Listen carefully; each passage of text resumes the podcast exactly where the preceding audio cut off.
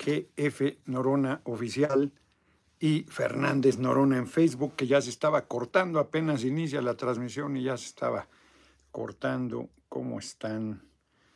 Ahí está.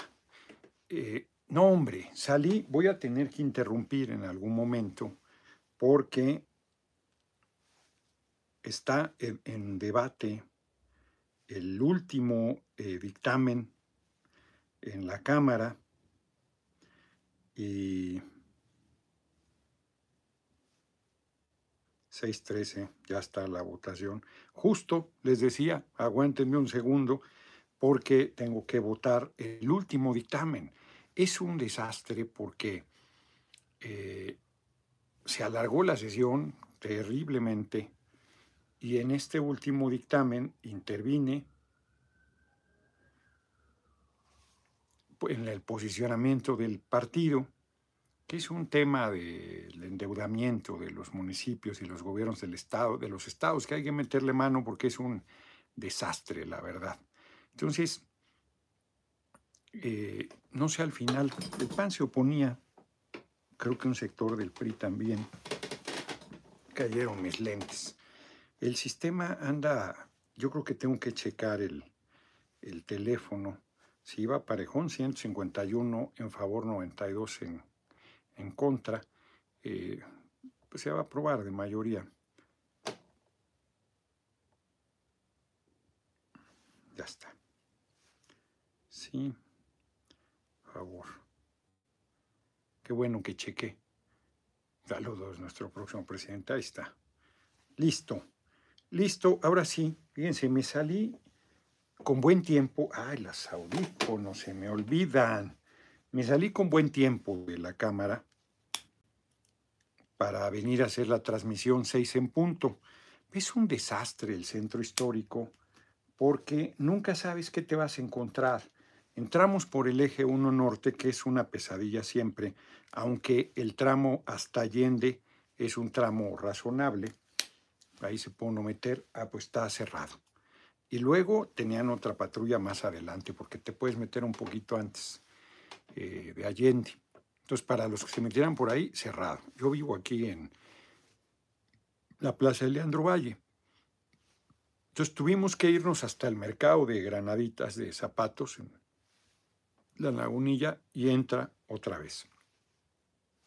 Y luego es un desastre en Allende. No sabemos cómo estaba el corte, entonces nos quisimos, ciertamente había una calle ahí que es, ¿qué sentido hacia acá? Pues tienen todo bloqueado Ah, pues ponen ahí a uno de tránsito para que no te metas, pero no ayudan en nada a resolver el desastre, porque además no sé ni por qué bloquearon, es siempre igual, de verdad es una pesadilla el centro. No puedes calcular bien los tiempos porque pues es un problema. Bueno, llego rayando el caballo aquí a la vecindad donde vivo y está un hombre aquí en la fuente y se me acerca a saludarme. Pues yo lo saludo. Dame dos minutos. No puedo, no puedo. Ya venía tarde a la transmisión con ustedes. Si, si, si les pido en las giras a los compañeros que dejen libre de 6 a 7 para poder hacer la transmisión, dos minutos, me dice, ya conozco sus dos minutos, ya, ya, tengo, ya, ya tengo canas por lo menos en la, barba, en la barba y también ya me están saliendo el cabello. Y conozco un poco. Esos dos minutos nunca son dos minutos. Es mi casa. Yo sé que soy una persona pública, pero eso de que tengas que atender en tu casa, Hortensia, la voy a poder total incondicional con usted 2024-2030. Muchas gracias, como siempre, Hortensia, por tu generosa cooperación. Hubo otra antes que no sé si la comenté. No, Arnulfo Patlán, Rusia va por lo que Rusia, Estados Unidos le llama invasión, invasión con ese, lo que hizo Polk a México. Espero que saque los trapitos al sol a Margarinflas. Ahorita todos esos temas los voy a comentar. Todos esos temas son eh, temas del día de hoy. Lo de la provocación es doble. Lo de Ucrania, ahorita van a ver por qué. Eh, y la provocación hoy en la Cámara de Diputados. Entonces, me insiste dos minutos. Me dejaron aquí en la puerta porque ya vengo tarde.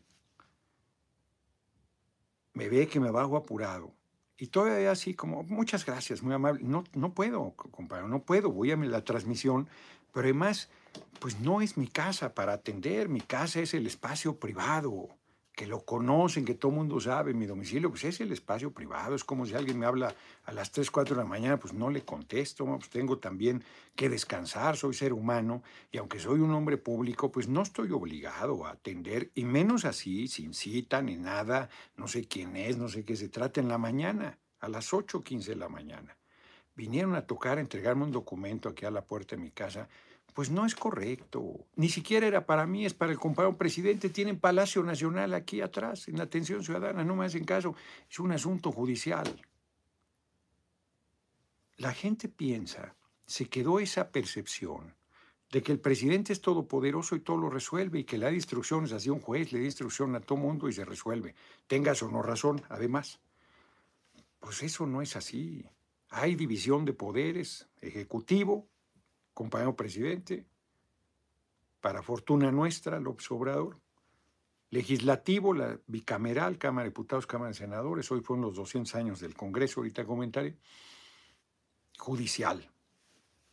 Si el judicial es un poder independiente, y saca Barco, usted es un chingón, el respeto al derecho ajeno es la paz y será, todos los seres humanos entiendan, saludos desde Chicago, muchas gracias.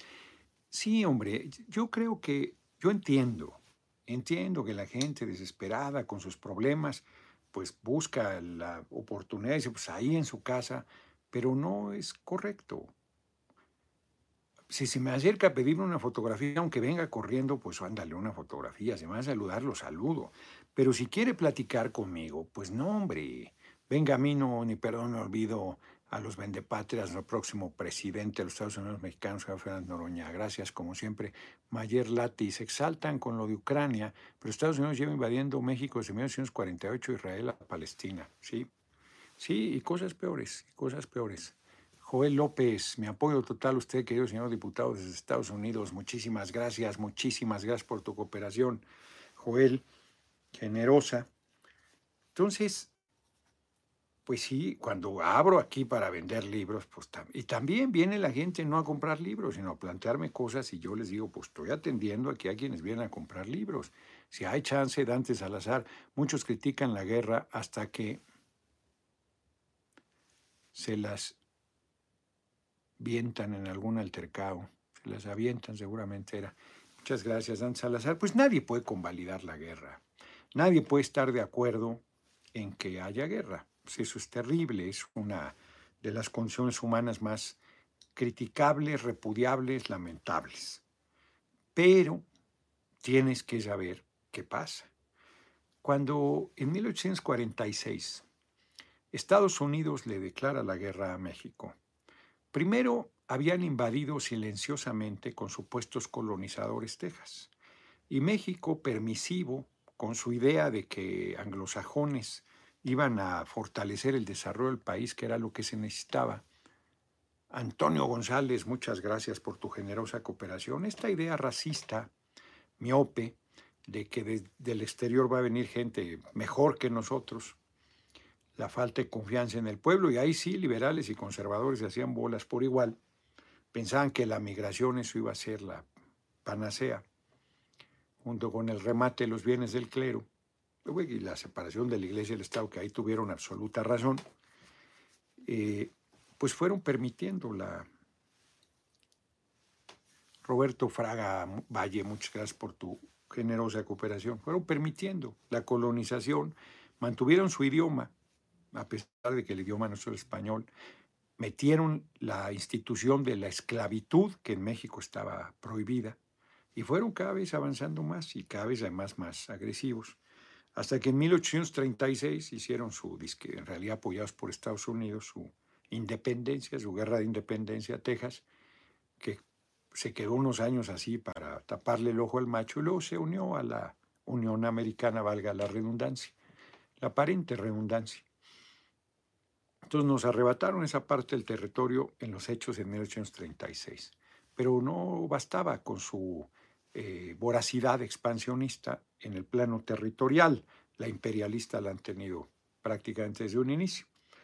Y eh, mandaron tropas en un conflicto de México con Texas a nuestro territorio, porque el territorio de Texas no, no llegaba hasta el río Bravo. llegaba hasta el río Nueces. Y mandaron a lo que hoy es más o menos McAllen, que era territorio mexicano, ya con Texas independizado. Provocaron, venían armados, fueron repelidos. Javier César, Oyervide Saucedo, muchísimas gracias por tu generosa cooperación. Y eh, hubo, creo que, un par de soldados norteamericanos muertos en esa escaramuza. Y entonces, con ese pretexto, nos declararon la guerra. El diputado Abraham Lincoln fue el único que no se fue con toda la propaganda, con la desinformación, con la provocación que Polk había montado. Fue totalmente planeada. Muchísimas gracias a Ramsés Parra. Vladimir Putin es un chingón, ¿verdad, diputado? Sí, sí es. Ahorita vamos para allá. Voy construyendo la reflexión. Y nos declaró la guerra. Una guerra inmoral, injusta, arbitraria. Eh, Henry de Thoreau, el padre de la desobediencia civil, no pagó impuestos para no financiar una guerra injusta de Estados Unidos con México. Justo por eso fue a la cárcel. Y pues sucedió lo que conocemos. Nos invadieron, nos robaron 60% del territorio, pues con la pistola en la cabeza nos compraron el 60% del territorio, pues es como si yo te pongo una pistola en la cabeza y te digo, véndeme tu auto en 50 pesos. Entonces, no, te lo regalo, no, no, no lo quiero regalado, te lo pago en 20 pesos con una pistola en la cabeza, pues tú firmas lo que sea y luego vas y me denuncias porque te robé. Pues con una pistola en la cabeza tú firmas lo que te pongan. Eso es lo que hicieron. Eso fue la guerra de Estados Unidos con México. Y Estados Unidos tiene más de un centenar de invasiones militares a países con el pretexto que les dé la gana. Cuba lo hicieron una colonia, lograron independencia de España, pero lo hicieron un protectorado. Puerto Rico sigue siendo Estado libre asociado, es un eufemismo para hablar de una colonia, son hasta Hawái, Alaska, se lo compraron a Rusia. O sea, no, no tiene ninguna conexión el territorio de Estados Unidos con Alaska, ni con Puerto Rico, ni con Hawái. Aéreas, por supuesto. En el caso de Alaska es el colmo, porque tienes que pasar todo Canadá para llegar por, por tierra o por aire a territorio estadounidense de nuevo. Y no ha parado nunca su actitud expansionista. Creó, después de la Segunda Guerra Mundial, se repartieron inclusive Europa. El occidente quedó bajo dominio de Estados Unidos. De Europa, el oriente bajo la Unión Soviética. De Europa, estoy hablando de Europa Oriental. Y se repartieron el mercado.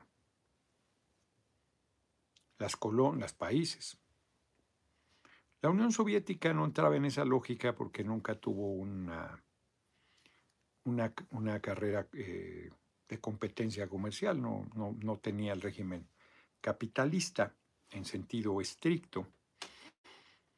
Pero Francia, Alemania no, pues fue derrotada, Gran Bretaña y Estados Unidos centralmente. Pues Estados Unidos se, apoyó, se, apropió del mercado del mundo. Y el contrapeso militar era la Unión Soviética hasta que cayó.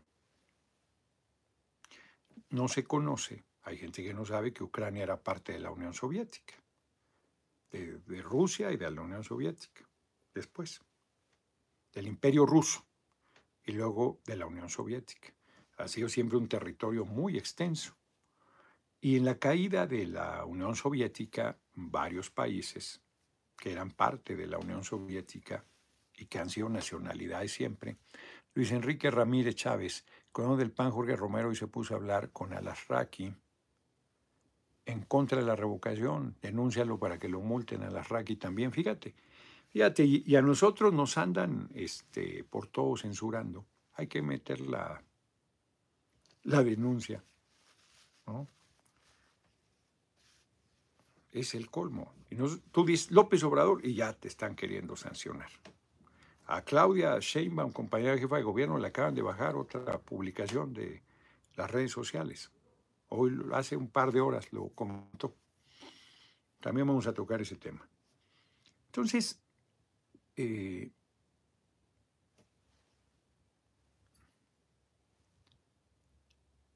la Unión Soviética se desmoronó. Se separaron varios países. A la hora los mexicanos tienen un buen gobierno, no a los altos costos del combustible, los con guerra o sin guerra, un buen gobierno de la 4T. Y lo que Rusia dice, la actual Rusia, Putin, su líder político, su gobernante, lleva meses planteando que le están mandando tropas a Ucrania, de la OTAN, cuando la OTAN, eh, la Ucrania no es parte de la organización de Estados del Atlántico Norte, no es miembro, y están mandando pues fuerzas militares contrarias a, los, a Rusia y apoyando a un gobierno fascista en Ucrania, nazi. Y entonces él ha estado advirtiendo, inclusive en algún momento recordó esta de la guerra de México con Estados Unidos, dijo, a ver qué, qué les pareciera que Rusia mandara tropas a México, a la frontera con Estados Unidos. Estados Unidos reaccionaría de inmediato. Si no tiene nada que ver con meterse en México, ya está diciendo que los periodistas, que su integridad, que la libertad de expresión, cuando quieren asesinar a Julian Assange, son muy hipócritas. Entonces, lo alertó y han seguido avanzando. Y entonces ya hubo un primer eh, enfrentamiento y eso parece que ya es inevitable la guerra, ojalá no sea así. Nuestro compañero canciller hizo un llamado, la posición de México de toda la vida, de que se resuelva eh, por el diálogo el conflicto, que no se desarrolle la guerra.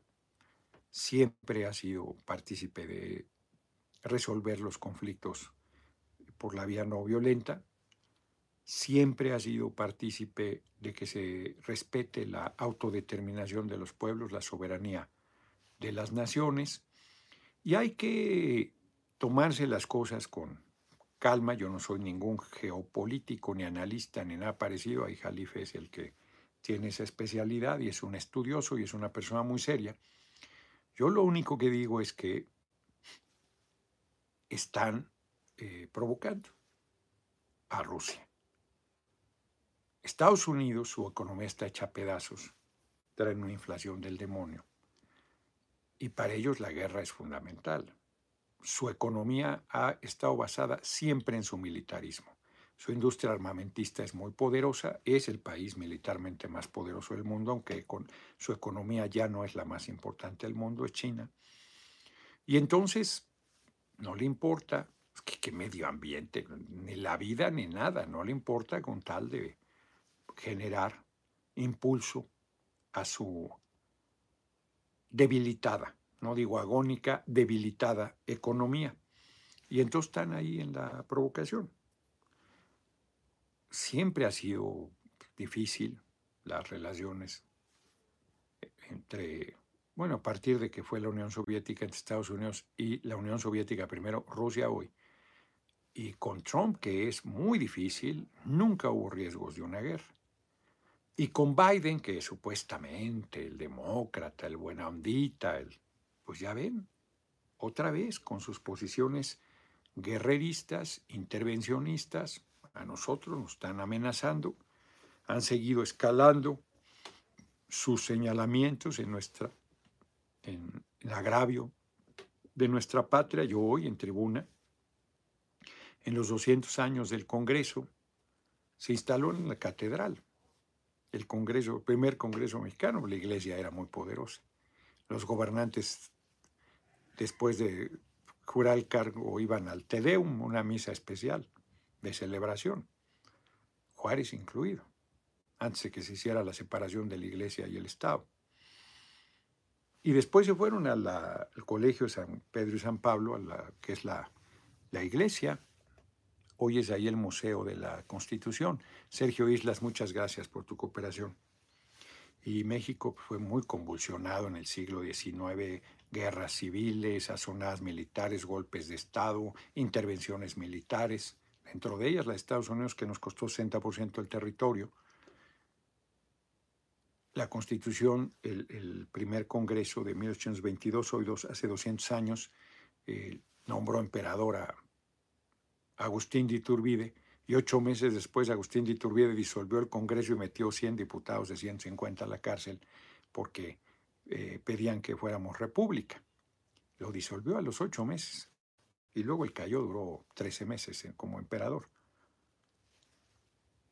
En 1824 se da el Congreso Constituyente para una República Federal Popular representativa y luego los conservadores la echaron atrás en los 40 del siglo XIX y fue hasta 1856 que al triunfo de la guerra civil, de la guerra de reforma, los liberales hacen el constituyente de 1856-57 y plantean la constitución que rige al país y que eh, fue reformada en 1917. Yo creo que ya no me dio tiempo de decir que tenemos que hacer en 2024 una nueva eh, un nuevo Congreso Constituyente, una Asamblea Nacional Constituyente para hacer la Constitución del siglo XXI y hacia adelante de esta revolución sin violencia que es la cuarta transformación. Entonces, nosotros pues vemos con preocupación el... Bueno, voy a regresar a este punto porque hablé de este punto que tratamos hoy en la Cámara. Y Acción Nacional, en la provocación, manda a Margarita Zavala, después de las graves denuncias que hizo el presidente de la Corte Saldívar. Muchas gracias, Arcado Parrón, como siempre, político patriota y supremo tribuno, siempre me pone y siempre me coopera, muy generoso, todos los días. Eh, una provocación mandar a Margarita Zavala, después de los graves señalamientos de que fue presionado por Calderón. Yo no había visto el video, había visto las notas. hombre, es durísimo no deja lugar a dudas de la gravedad de la intervención de quien usurpaba la presidencia para doblegar a un ministro de la Corte, donde además le reclamaba que él lo había propuesto. Y él dice, pues si no, yo no soy tu miembro de tu gabinete, yo soy ministro de la Corte y no estoy ahí para hacerte los mandados. Y se mantuvo firme y se le fueron encima con todo en una operación de Estado y hasta en franca intimidación física. Es gravísima la denuncia que hace Saldívar, gravísima. Calderón no ha dicho nada en todo este tiempo y la señora diputada Margarita Zavala se sube a tribuna como si nada. Yo no quise caer en su provocación. Pablo de Dios, saludos, mi futuro presidente, me salí. No había desayunado, además, porque fui a la ceremonia en el Campo Marte, no había ido nunca, el Día de la Bandera. Y la verdad es que, este, muy grave, muy grave. Yo dije, no, no voy a caer en su provocación, pero luego nuestra compañera Lilia Aguilar en tribuna dijo que había sido una provocación en la que no habíamos caído y que era muy serio el asunto, muy lamentable. No tomó fuerza el debate ahí, Acción Nacional quiso reclamar que no era ninguna provocación, pues claro que lo fue, fue terrible. Yo me equivoqué, hombre. Invoqué el artículo, en vez del 61 constitucional del fuero y la libertad de expresión, hablé del 69, quién sabe qué traía yo en la cabeza. Y este, ya quedó ahí, debo hacer la corrección. Lo hubiera hecho después, pero ya. Mm. Total, que sí es una provocación. Yo entiendo que ayer pues había prioridad de sacar los dictámenes pero se paró en la confrontación durísima que había sobre este tema. Y me parece que es indiscutible que hay que hacer una comisión de investigación sobre ese tema, porque están impunes esos crímenes, porque no se debe hacer utilización política, no es utilización política, es que haya justicia, y nosotros no somos jueces, pero sí podemos acercar elementos a la Fiscalía General de la República y podríamos en un momento dado, desaforar a la diputada Zavala y procesar de una vez por todas a quien usurpó la presidencia y que tanto daño le hizo al país. El comandante Borolas, alias Felipe el Sagrado Corazón Jesús Calderón Hinojosa. yo creo que eso no puede quedar así, como si nada sucediera. Me parece, insisto, que es gravísimo. Había compañeros de Morena que manifestaban su preocupación que ellos van a pedir la comisión de, eh, sobre José Ramón López Beltrán. No hay punto de comparación. José Ramón López Beltrán es un particular, dicen políticamente expuesto, es un particular, que ha acreditado, sin tener obligación a hacerlo, que han mentido, que ha sido una de las muchas campañas que ha hecho Loret de mentira, de intriga contra gente del movimiento para buscar desacreditar al compañero presidente. Hicieron la intriga y habrá sectores que se las creyeron.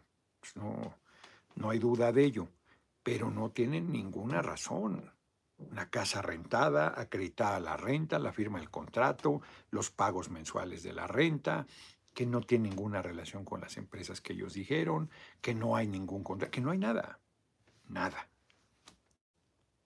Frente a un hecho que fue terrible, que sigue impune, y que nada menos que el presidente de la Corte hace señalamientos terriblemente graves sobre la conducta de quien usurpaba la presidencia y la familia que buscaba proteger.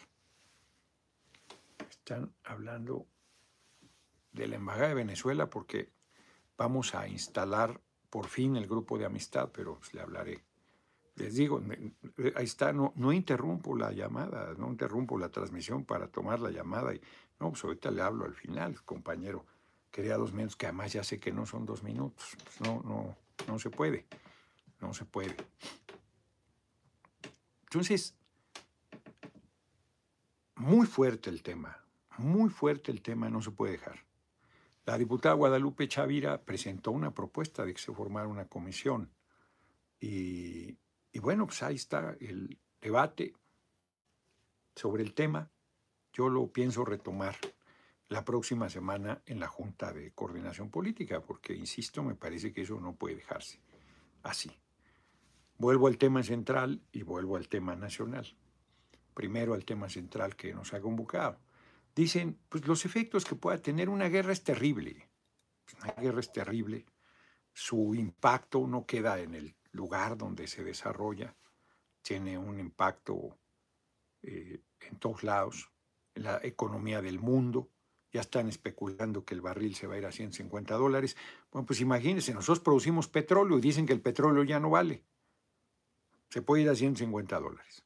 Se va a ir el gas también hacia arriba. Ucrania es productora de gas muy importante, abastece a Europa. Europa, ya qué bueno que ya se le está acabando el invierno. Ya termina. Si no, sin gas y con el durísimo invierno que regularmente hay, está complicadísimo complicadísimo. Pero además, pues van a seguir produciendo con carbón. Alemania, si hoy produce el 31, se va a ir al 60. Porque no van a comprar gas de Rusia y de Ucrania. Que está todo eso en juego en realidad. Estados Unidos lo único que le interesa es el dinero. No le interesa ninguna otra cosa, ni la libertad, ni la justicia, ni nada.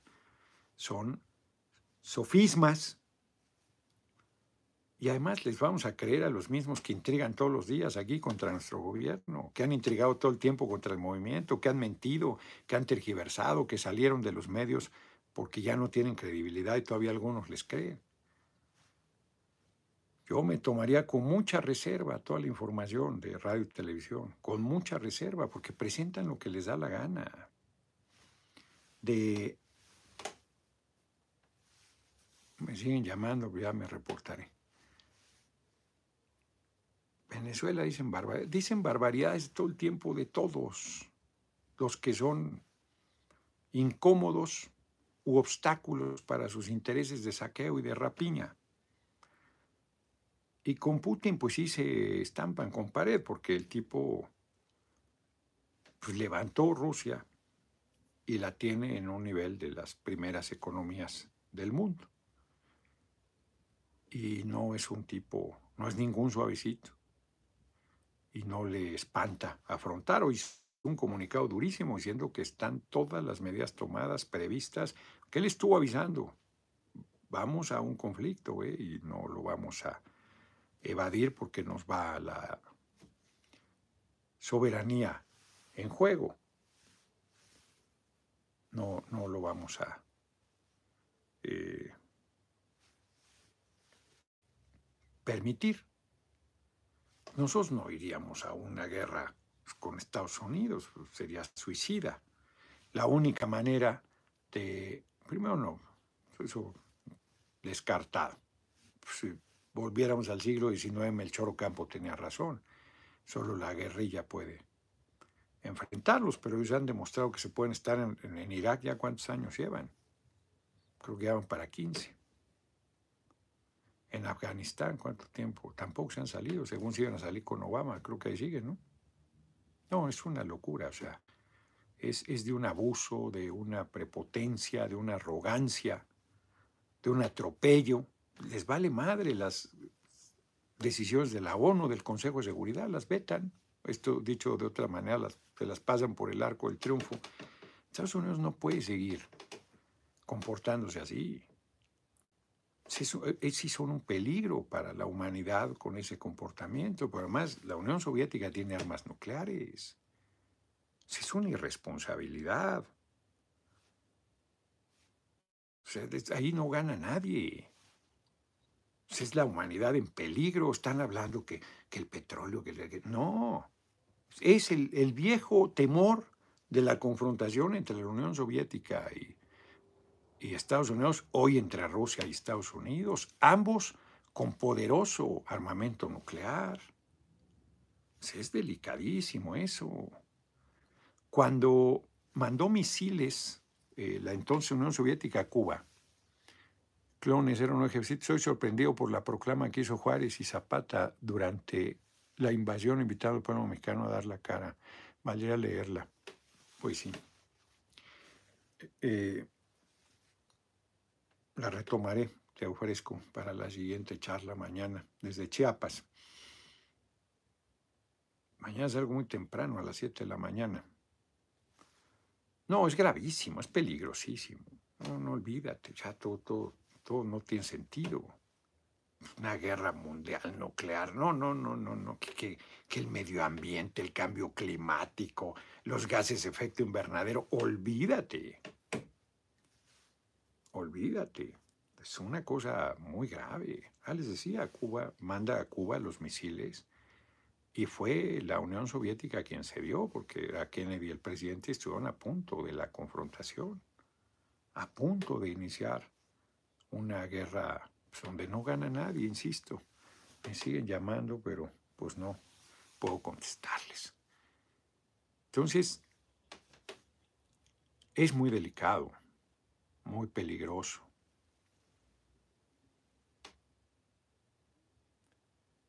Sí ya, hablaron allá en la oficina para la instalación de la, del grupo de amistad de México-Venezuela. Yo creo que el jueves, están diciendo jueves o viernes, el jueves que hay sesión para invitar además al pleno al embajador, hay que lo salude. Total que, pues sí es muy delicado, sí es muy peligroso, sí es muy preocupante, y lo único que uno puede hacer es, dicen rezar, no, pues que, ¿qué rezar? Pues canciller, compañero canciller está haciendo lo que corresponde. Unos irresponsables están queriendo que vayamos a la cola a Estados Unidos a decir, no, sí, pues espérate. Estás hablando de una posible guerra nuclear. Nosotros no nos vamos a ir detrás de ninguno. Pues, creemos que hay que resolver eso de manera pacífica. Y entendemos la gravedad de la situación. Reitero, el ejemplo que pone Putin pues es muy fuerte. Que mandara tropas a México, Estados Unidos nos invadiría, pero al segundo siguiente diría que está en riesgo su frontera y su integridad territorial y su población.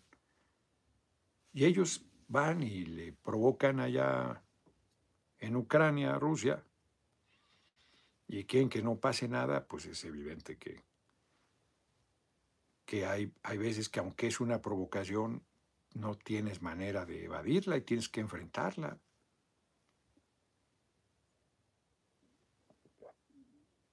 Por más prudente que seas. Reitero, yo no estoy dándole la razón a nadie. Estoy explicando cómo veo las cosas. Y comparto la preocupación de que la guerra se desate. Porque una cosa es que haya una confrontación entre Rusia y Ucrania y otra cosa es que hay una guerra entre Rusia y Estados Unidos. Ahí hablamos de eh, problemas grandecitos. Pareciera de repente la humanidad empeñada en destruirse y desaparecer, que es una locura. Pero tienes a gente pues, irresponsable, pues veo a Biden diciéndole estúpido hijo de puta a un periodista. Lo ven amenazándonos a nosotros que no les hemos hecho nada. La violencia que hay en Estados Unidos es monstruosa. El consumo de drogas es el país que más drogas consume en el mundo. Con toda la violencia y el deterioro que eso implica. Y, la bronca para la salud de su pueblo. Y nosotros no andamos metiéndonos ahí o queriendo decirles, oigan, pero resuelven eso. O a ver. Inclusive cargamos con la bronca de que ellos consuman droga y de que seamos territorio de producción y de paso y de cárteles poderosísimos de la droga, justo por tener el mercado más importante del mundo a un lado. Y ellos pretenden darnos, pues no consejos, sino justificar su agresión hacia nuestra patria. O sea, no resuelve con Ucrania y también está echándonos bronca a nosotros, digo con Rusia, y también está echándonos bronca y no ha salido de Afganistán y no ha salido de Irak. Y en Vietnam se echaron años y felices días hasta que tuvieron que reconocer su derrota militar por primera vez en su historia. Está cabrón. Edgar Rodríguez, yo pienso que si la OTAN se mete, le entra a China a ayudar a Rusia y se arma la Tercera Guerra Mundial. Saludos, diputados. Esperemos que no. Esperemos que no. Pero está delicado. Blue Silver, me decepciona usted, diablo. Pues qué lástima, ¿verdad? Yo creo que hoy no podré dormir. Se viene la tercera guerra, señor, esperemos que no. Antonio Gómez que está muy bien los botes del Borola, sí. Yo espero pues, que acabe eh, imponiéndose la racionalidad. O sea, a nadie le conviene esa guerra. ¿eh? O sea, una guerra Rusia, Estados Unidos, insisto, eso es. No va a ganar nadie ahí. La humanidad es la que pierde. Eso. A ver quién reconstruye las ruinas, a ver quién queda vivo. No, no, eso. insisto, hoy Estados Unidos, junto con China, son los principales productores de gases de efecto invernadero. China como el 28%, Estados Unidos como el 13.5%, Rusia el 4%. Bueno, una guerra nuclear entre Rusia y Estados Unidos pues, es de pronóstico reservado. Es el daño que le harían a la Tierra y a la humanidad sería monstruoso. Al L. Señor Noroña, ¿y hasta cuándo, hasta con H, van a poner mano dura con la corrupción, los narcos y policías corruptos que hay por todo nuestro país. Ya estamos hartos, hartos con H y hasta con H. Sí, todos estamos hartos. ¿Cómo lo resuelves? ¿Cómo lo resuelves? Veme explicando. Como si fuera un asunto de, este, se da un problema en algún lugar. Nadie quiere denunciar a la policía pues está vinculada con el narco, porque entonces quieren que adivinemos quién es el policía corrupto y sin pruebas y que, pues, que procedamos y sin procesos, con un poder judicial muy corrompido además, o sea, y la gente pues con miedo a hablar porque las represalias son cabronas, pues son círculos viciosos porque está cabrón, está cabrón. Pero escucho opiniones, ¿cómo resuelves el tema del narco? Con Estados Unidos siendo el principal consumidor de droga del mundo. Dante Salazar, los que quieren azorrillar salieron azorrillados. Biden quiere hacer con Rusia lo que hace con Venezuela, nomás que ahí está muy difícil porque tiene armas nucleares también. Entonces, están en un momento de tensión máxima, midiéndose, y yo pensaría que va a acabar resolviéndose. Pero igual y se meten en una guerra, Estados Unidos no se mete de frente, se mete en una guerra convencional, de desgaste para Rusia, de costo horrible para Ucrania, con tropas de la OTAN, en una guerra convencional. Terrible, pero con posibilidades de resolverlo y de que la humanidad no se destruya. Pero si se enfrentan Rusia y Estados Unidos abiertamente, eso está, insisto, de pronóstico reservado. Todos nos vamos a morir, pero esa sería una forma bastante estúpida de morirse. Así que nosotros, ¿qué? Eso... Y, nadie merece morir este, en una confrontación absurda a estas alturas, en pleno siglo XXI, otra vez por intereses económicos. Porque de eso estamos hablando, de pesos y centavos, no estamos hablando de pobrecito Ucrania, pobrecito. No, no, no, no. Estamos hablando de grandes intereses económicos. Eso es lo que está detrás de cada guerra siempre. Envuelta en lo que quieras. Sofisma se llama un argumento falso con apariencia de verdad. Y reitero, pues hay una bola aquí que quisieran que tú fueras de boca de respaldar a Estados Unidos.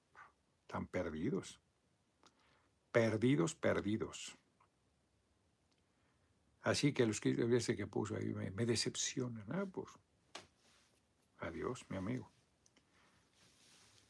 ¿Podría decirnos cómo sigue lo referente a la reforma eléctrica? Pues se acaba de terminar el foro, los foros de Parlamento Abierto y a partir de marzo yo creo que convocará la Comisiones Unidas de Puntos Constitucionales y Energía a empezar el debate ya de la iniciativa por los diputados y diputados de esas comisiones y los que se quieran sumar, porque cualquier diputado tiene derecho a voz sin voto en las comisiones eh, en cualquier tema.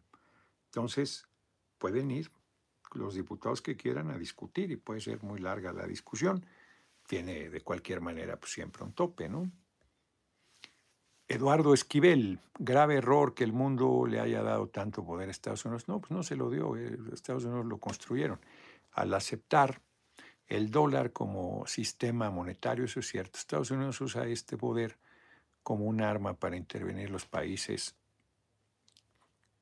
que no están de acuerdo a sus intereses. Pues sí, hombre, antes era el, el patrón, que tengo un barrito aquí, antes era el patrón plata cada papel moneda tenía la plata correspondiente de respaldo, que era muy inestable, que no sé qué, patrón oro. Y luego quedó que con dólares, papel respaldado con papel, y le das a, Estados Unidos que echan dar la maquinita, eso sí es especulación. ¿eh? Y, aceptan esas reglas que nos han impuesto, pues que son absolutamente desventajosas. Pues es como si fuera el peso, la moneda del mundo, y aquí nuestro gobierno echara a andar la maquinita de hacer papel, pues no, que eso no cuesta nada. Inunda el mundo con su papel y no tiene respaldo de esos papeles. Yo le he comentado, el día que China le diga a Estados Unidos, ten tus miles de millones de dólares y dámelo en oro, en plata, en alimentos, en lo que sea, pues se chupa la bruja Estados Unidos porque no tiene cómo responder a todos los papeles que ha echado a andar. Por eso Salinas Price y su iniciativa, su propuesta que hemos hecho nuestra de la moneda de plata es tan importante. Que nosotros empecemos a sostener el ahorro nacional en plata, que es una riqueza eh, material tangible, están con las criptomonedas y tal, pues todo sigue siendo especulación. La riqueza se produce con trabajo, no se produce de otra manera. Y mientras se sigan fomentando los aspectos de la especulación, pues siguen jugando al casino con los dueños del casino, pensando que le van a ganar. Bueno, pues eso no va a suceder. Estados Unidos es una potencia militar, no es ya una potencia económica. Bueno, está entre los principales 10 países del mundo, pero ya no es la potencia económica. China lo ha desplazado.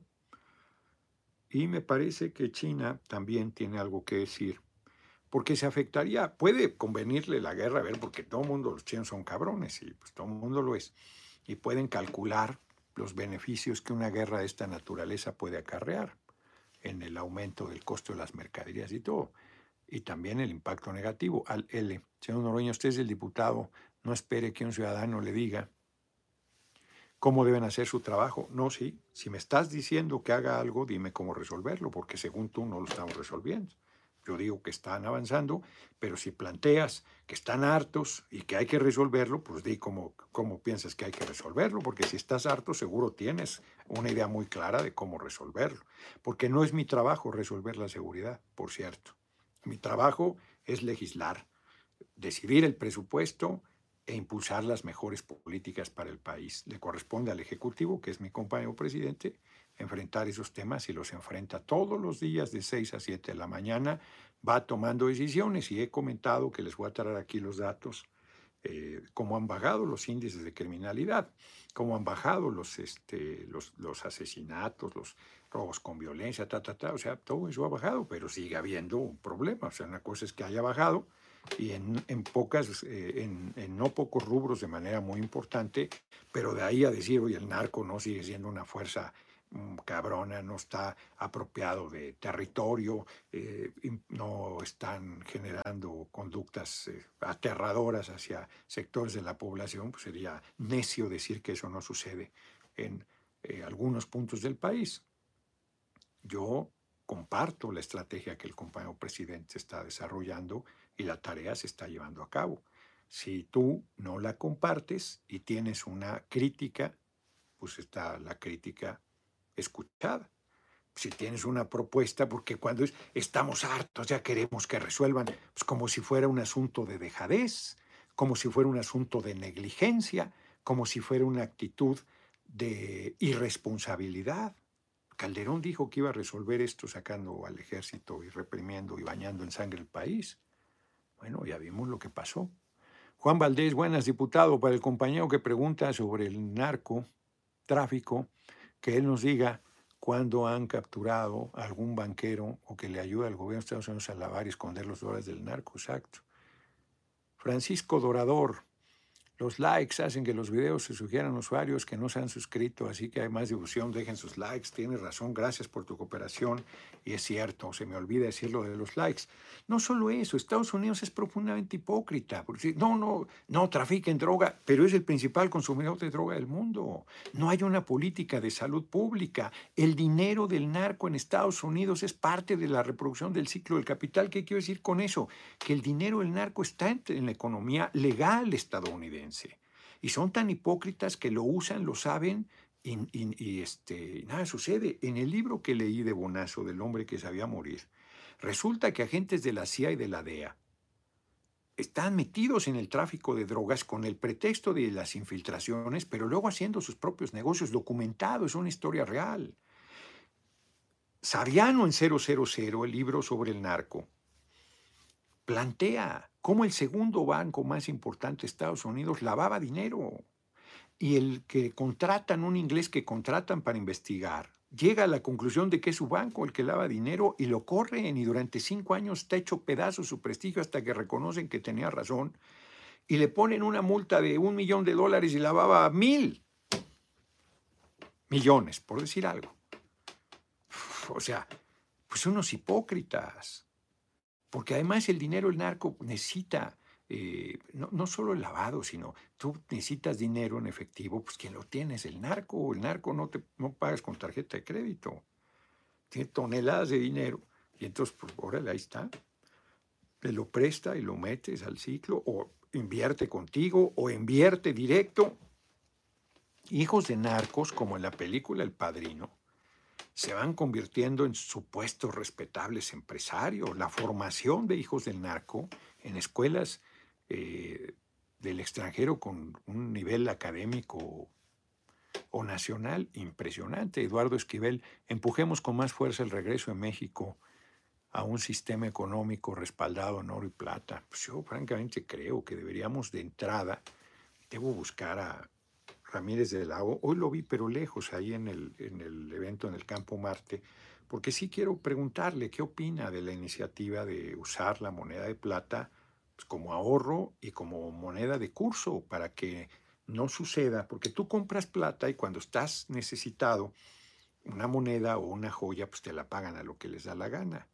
Pero si la moneda te vale 500 pesos, por decir algo, como moneda de curso, pues tú sabes que en cualquier momento vas y pagas y son 500 pesos, que no tienes que ir con el usurero o a la casa de empeño o a quien te la compre y te agarre ahorcado y te dé 200 pesos por algo que vale 500.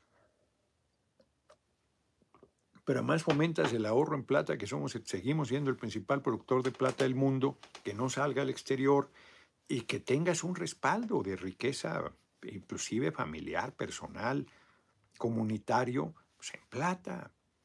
A mí no me parece, van a decir que es volver al pasado, que es el atraso, que la... No, pues si el, si el futuro, si el presente y el futuro sigue siendo la especulación, pues ganan los dueños del casino. No, tiene que ser el... la riqueza se produce con trabajo. Esto se la apropian con todos estos mecanismos de especulación el inmigrante. Trump dijo que un ejército de pacificación en la frontera con México también están preocupados porque China pueda hacer lo mismo con Taiwán. Pues sí, bueno, y es el pretexto. Es el pretexto porque no hay, o sea, Rusia dice qué pasaría si fuera tropas nuestras, pero no hay nada aquí. Nada. Muy delicado, muy delicado el tema ya están diciendo que no recibamos vacunas Sputnik. están siendo tonterías. Tonterías. O sea, Estados Unidos nos está amenazando con intervención militar y le seguimos comprando sus vacunas. Y Estados Unidos está amenazando con, con intervenir directa en nuestra patria. Eso es lo que ha estado haciendo los últimos días. Y seguimos comprándole las vacunas y a Rusia se las vamos a dejar de comprar porque tomó una medida que yo considero defensiva. Edgar Jesús Cárdenas, México, mediante BRAR, acaba de condenar enérgicamente la invasión de Rusia. No, no es así. Ajustó y endureció la posición que se venía manejando. México argumenta que es una invasión a gran escala y debe rechazarse. No, eso a mí, yo ahora sí que yo tengo otros datos. Yo lo que vi es otra cosa. Yo lo que vi fue que México reitera su posición de resolver de manera pacífica los asuntos. No, no vi que hubiera una condena a la invasión. Benjamín Ortega, saludos desde Detroit, hoy diputado y próximamente presidente. Eso, muchas gracias. A mí me parece que deberían irse con pies de plomo en ese tema, con mucho cuidado. Con mucho cuidado. es evidente que si tú, por un lado, dices condeno la invasión, estás adelantado que tampoco planteas que Estados Unidos pueda invadirte. Pero a esto les vale bolillo. Y reitero, Rusia ha planteado con mucha claridad, con mucha claridad, que están generando una provocación en su cercanía territorial y ha planteado su voluntad de resolverlo con diálogo, aceptó que Francia fuera mediador y luego Biden volvió a tensar y entonces eh, no fue tensar en el discurso, sino en las acciones que está habiendo en esa zona. En fin, no sé qué haya dicho, si haya una nueva declaración del compañero canciller, yo lo dudaría porque vi la declaración de hace rato, Así es que aquí reportándome, diputado, muchas gracias. Siguen hablándome, Valerie, muchísimas gracias con tu generosísima cooperación siempre. Pues ya se nos acabó el tiempo. Ya se nos acabó el tiempo. Vamos a las efemérides. Mañana retomamos el tema, no va a acabar hoy. Este va a ser tema. Afganistán, Siria, Libia, Irak, exacto. Todavía le creen Estados Unidos, exacto. ¿Qué se le perdió en Afganistán, en Siria, en Libia, en Irak? Recientemente ha invadido Cuba, la intentó invadir en 1961, invadió México, la última fue la este, expedición punitiva queriendo eh, detener al general Francisco Villa en México. Invadió Granada en el 83, me acuerdo, yo estaba todavía en la universidad. Eh, invadió Santo Domingo, invadió, este, bueno, Puerto Rico lo sigue teniendo como colonia. Eh, América Latina invadió cualquier cantidad de lugares. Su intervención en Panamá, no, no, no, sostener a dictadores como de Argentina, Videla, Pinochet en Chile, en Brasil, en Uruguay, en Paraguay, a Stroessner. No, no, no, no, o sea, ha sido terrible. Bueno, aquí el último golpe de Estado que hubo en México lo promovió la Embajada de Estados Unidos. Bueno, hoy la Embajada de Estados Unidos está promoviendo una actitud golpista en contra del gobierno del compañero presidente López Obrador. Hoy, aquí, ahora, en este momento. Financió a la coalición PRI-PAN-PRD, financió al señor X González, lo sigue financiando, se va a defender las campañas de calumnias en contra de nuestro gobierno.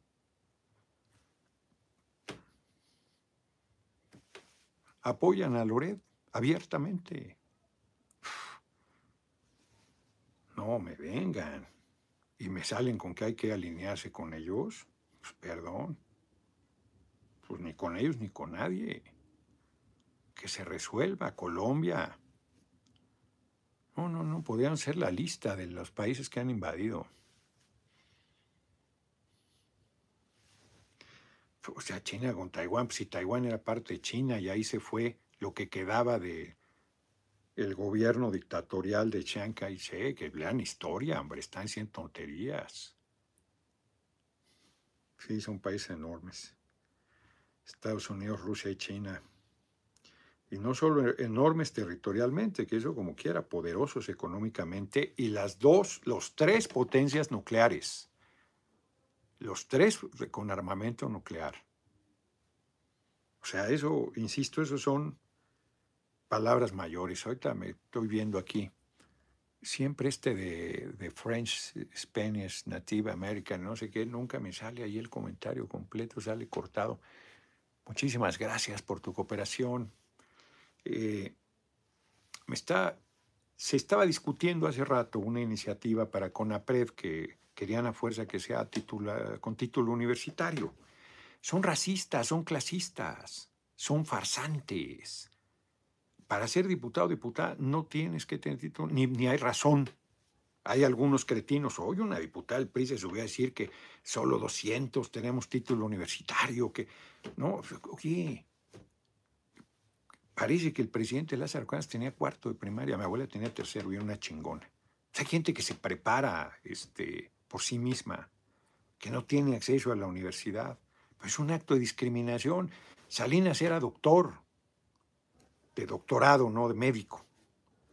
Cedillo, patrias miserables. Calderón supuestamente tiene una maestría en Harvard. Eh, el cabeza hueca de Fox se tituló en poquito antes de que entrara la presidencia, le regalaron el título, hombre. Más de uno de estos debe tener título de Santo Domingo, efectivamente, de estos que andan ahí pidiendo títulos para la gente. Es un acto de discriminación. Son unos miserables, es lo que son.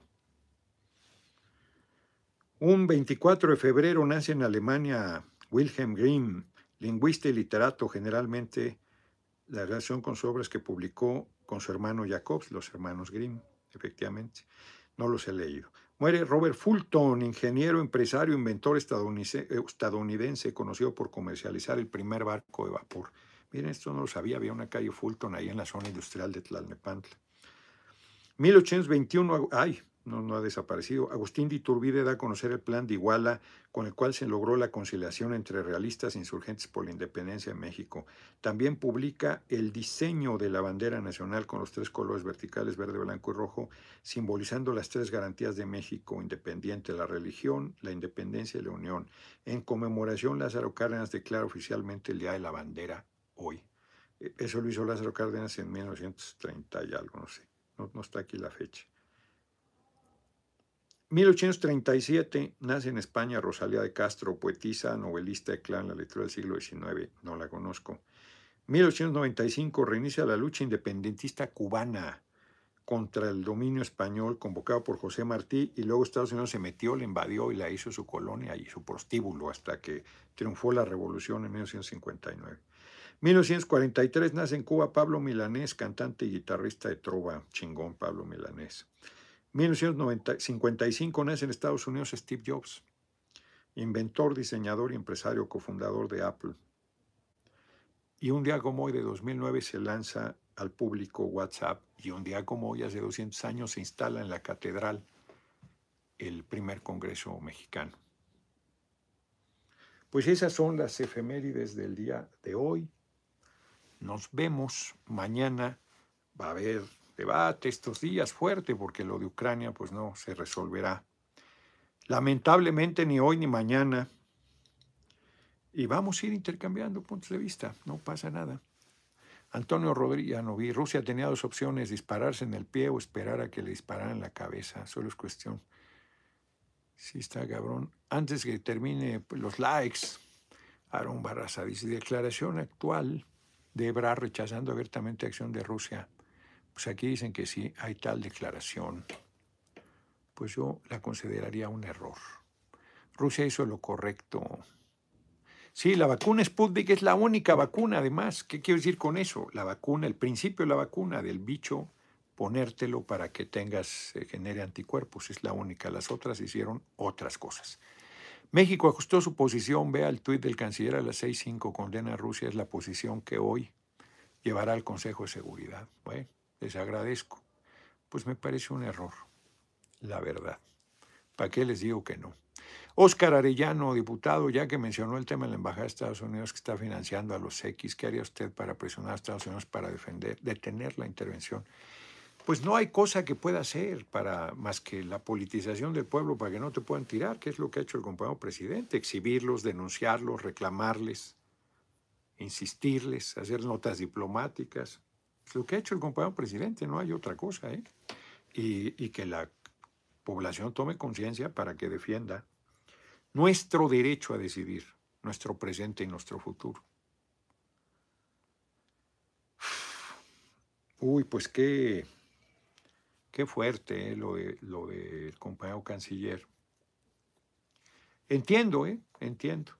México siempre ha planteado la solución pacífica pero la condena a Rusia me parece, me parece un error porque tienes que ver el contexto.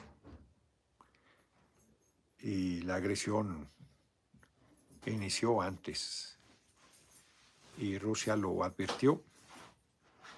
Y reitero, pues ahí te están provocando y provocando hasta que tienes que responder. No estoy justificando. A mí me parece que debería hacerse un llamado a Rusia y Estados Unidos a sentarse con el Consejo de Seguridad, a encontrar una solución pacífica. Puedes pedirle a Rusia que retire sus ejércitos a la línea fronteriza, que retire su intervención en Ucrania y que se dé una mesa de diálogo y de solución pacífica, que es una manera de decirle, no valido lo que estás haciendo, pero así decir, eh, condeno la intervención, está delicado. Está delicado.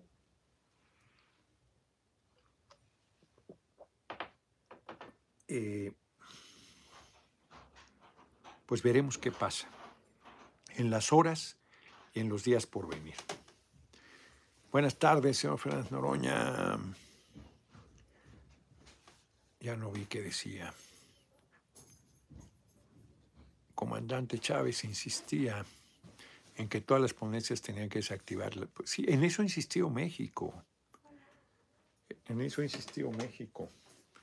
en que pues, el Tratado de Tlatelolco que impulsó Luis Echeverría, la destrucción de las armas nucleares. Es que eso pone en peligro a la humanidad. Ahí, insisto, no hay quien gane. Se contempla la balcanización de México ya en Estados Unidos, pues eso no, nosotros no tenemos ningún problema. Aquí no, o sea, ahora sí que, perdón por esa pregunta, a mí me parece totalmente fuera de lugar, Draco, pero balcanización es una guerra civil y la separación de los estados, que fue lo que pasó en la ex Yugoslavia que ahora es Croacia y eh, Bosnia y diferentes países. Eso es la balcanización. Yo creo que a veces se usan términos sin conocimiento. Javier Martínez, aquí lo más que llegaron a amagar los gobernadores de la Alianza Federalista era que, ándale, casi que estaban generando una posición separatista, perdieron todos. Ya solo quedan tres. Por eso los pusieron un meme ahí que parecían un trío norteño. Alfaro, Tamaulipas se va este año a la cárcel además, y no me acuerdo quién es el otro. ¿De qué balcanización me hablas? Yo creo que deberían revisar cuando usan términos que los consideran muy elegantes, pero que no los conocen. Una guerra por los recursos naturales, claro, de Crimea, pero nadie dice nada de eso. No solo de Crimea, si es el gas, es... No, Crimea no es el problema. Ese es un pretexto. Marcelo Ebrar me está mandando aquí mi hijo el Twitter de Marcelo Ebrar que debe ser seguramente en ese sentido. Bueno, es más, pues aquí lo puedo ver. A ver, ya para cerrar, ya estaba saludándolo Sema, o, o me saludó a mí, ya no sé. Ah, sé que me queda a mí. Vamos a ver. De una vez, pues ya, ya todos ya quedó claro que sí dijo Ebrard eso, compañero canciller, me preocupa. Me preocupa porque eh, México rechaza el uso de la fuerza y condena enérgicamente la invasión rusa a Ucrania. Demanda cesen las hostilidades, se inicia el diálogo, se proteja a la población. Aquí instrucciones al doctor Juan Ramón de la Fuente para el Consejo de Seguridad de mañana. Pues sí, tienen razón, no lo comparto. No lo comparto, creo que es un error. Creo que el eh, demandarse en las hostilidades es correcto, se inicia el diálogo es correcto, se proteja a la población, pero el, uso, el uso de la fuerza igual, pero condena enérgicamente la invasión rusa. Pues reitero, es hacer de lado los eh, acontecimientos previos. O sea que valida que la OTAN esté en Ucrania y que esté amagando a Rusia. Y valida que Estados Unidos esté avanzando en una agresión militar a Rusia. Delicado. Yo reitero, no soy especialista bueno, compañero presidente debe haber aceptado esa posición porque no podría el compañero canciller salir a decir eso sin haberlo consultado con el compañero presidente. El compañero presidente en la mañana no tenía esa posición. Vamos a ver qué dice mañana. Vamos a ver qué dice mañana.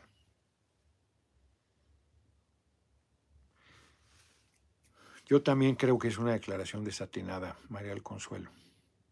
Buenas tardes, mi futuro presidente, desde el módulo de información revocación pasa al mundo de buena vibra. Ebrar no debió decir eso. Yo estoy de acuerdo que creo que es un error del compañero Casiller y si es la, pues es la posición de nuestro gobierno, insisto, no creo que no lo haya consultado con el compañero presidente. Mañana en la mañanera habrá que estar muy atentos. Rodrigo Solano Cruz, mi futuro presidente, me gustaría saber cuál es el presupuesto de Tabasco porque las calles de las colonias del centro están destruidas. Bueno, eso le, corresponde al municipio de centro. Las autoridades no hacen nada y lo malo es que son del movimiento. Te lo consigo mañana, eh, lo, preguntaré, pero se puede, en internet está, ¿eh? Es el presupuesto del municipio de centro, porque no, no, creo, no, le, no creo que le corresponda al gobierno de Tabasco. Pero se pueden dar los dos, el presupuesto del municipio de centro y el municipio de Tabasco. DF México no es como dices, quién sabe de qué hablará. Habrá quien esté de acuerdo en la declaración del compañero canciller, yo lo respeto. Al propio canciller lo respeto, es un hombre muy preparado. He dicho que ha hecho una labor extraordinaria como canciller, que ni mandado a ser ha estado para el cargo, entiende de geopolítica. Yo creo que puede tener cierta debilidad por Estados Unidos. Adrián Ponce puede hacer la Fiscalía sobre el caso de la guardería ABC y con el golpe de Estado fabricado por los Calderón. No, no es un golpe de Estado. Lo que el, el usurpador de Calderón hizo fue utilizar el poder de la presidencia para parar la iniciativa del ministro Saldívar en ese tiempo, hoy presidente de la Corte. No es un golpe de Estado. Reitero que deberíamos usar con más cuidado los términos. Un golpe de Estado es un levantamiento militar que tira a un gobierno legítimamente constituido. Una actitud golpista es promover el derrocar a un gobierno por la vía violenta, eh, ya sea a través de un golpe militar o ya sea a través de una intervención extranjera o ya sea a través de estas campañas de, nuestro y de... ¿no? Esa es una actitud golpista porque tienen la revocación para con el voto llamar a la población, poner todas las casillas y destituir al compañero presidente. Y no lo hacen. Los únicos que están en esa lógica son la pareja eh, trágico-cómica de Pedro Ferriz de Con y este tipo de, de Nuevo León, que se me olvidó ahorita su nombre. De ahí en fuera se hacen los locos, más bien descalifican esa herramienta democrática, el pueblo pone, el pueblo quita. Y buscan censurarnos por todas las maneras, no solo en torno al tema de la revocación, sino en el tema de la reforma constitucional en materia eléctrica. Nos vemos mañana. Pues vamos a ver qué dice, compañero presidente, mañana por la mañana. Estemos atentas y atentos. De hecho, Ebrard dijo en el comunitado que fue por instrucción, sí, pues, pues, claro, no, no puede ser este, porque él haya decidido, esa es finalmente la posición de nuestro gobierno. Eh, me parece que sería eh, muy eh, ruin decir que cargarle al canciller cuando esa una, una, posición de ese tamaño pues no, no puede hacerse sin, consultar con el compañero presidente. Compañero presidente Tomos tiene la última palabra y puede modificar esa posición. Eso también. Guacholobo, los militares rusos no se están metiendo con los ciudadanos de Ucrania, a diferencia de los gringos que barren y saquean todo, ¿cierto? No, y no solo eso, sino han estado subiendo, como es costumbre, fotografías de un niño que era un niño, pues me parece que en Irak, por cierto, o bombardeos, que es una explosión en China, o fotografías que no tienen nada que ver con lo que está sucediendo en este momento, eso no quiere decir que no eh, tomes distancia de la guerra, porque la guerra no la queremos nadie. La solución violenta no la queremos nadie. En eso estamos absolutamente de acuerdo. La condena de la intervención militar eh, me parece que se fue un paso más allá. Pero quién sabe también qué información tenga compañero presidente y el propio compañero canciller de cómo han ido evolucionando las cosas en estas horas, que hizo que se modificara la posición inicial. Veremos mañana. De cualquier manera, eh, a mí Fabiola Falcón, no, yo creo que hay que eh, reconocer que eh, esa decisión es una decisión de nuestro gobierno. No creo, insisto, alguien ya también dijo aquí que fue por instrucciones del compañero presidente y yo también lo dije aquí que no creo que Ebrard haga una declaración de ese tamaño sin haber consultado al compañero presidente. Eso es evidente que no lo decide él solo. Pues nos vemos mañana. Vamos a ver pues qué nos comenta el compañero presidente que lo llevó a que el gobierno tomara esa decisión. Y vamos a ver los efectos también de esa posición. Lucía Ferlán, la cercanía de hablar a los demócratas y no progresistas nos me incomoda. Pero insisto, esa no es una decisión personal del compañero canciller. Y reitero, había una presión enorme de los medios, hoy que cómo no condenaba. A ver, después de la condena, a ver ahora qué salen a decir, porque tomos todo, de todo joden, todo les molesta, todo lo descalifican. No dudaría que ahora salgan a decir que se precipitó y que no debió haber, porque así son, de miserables. Nos vemos.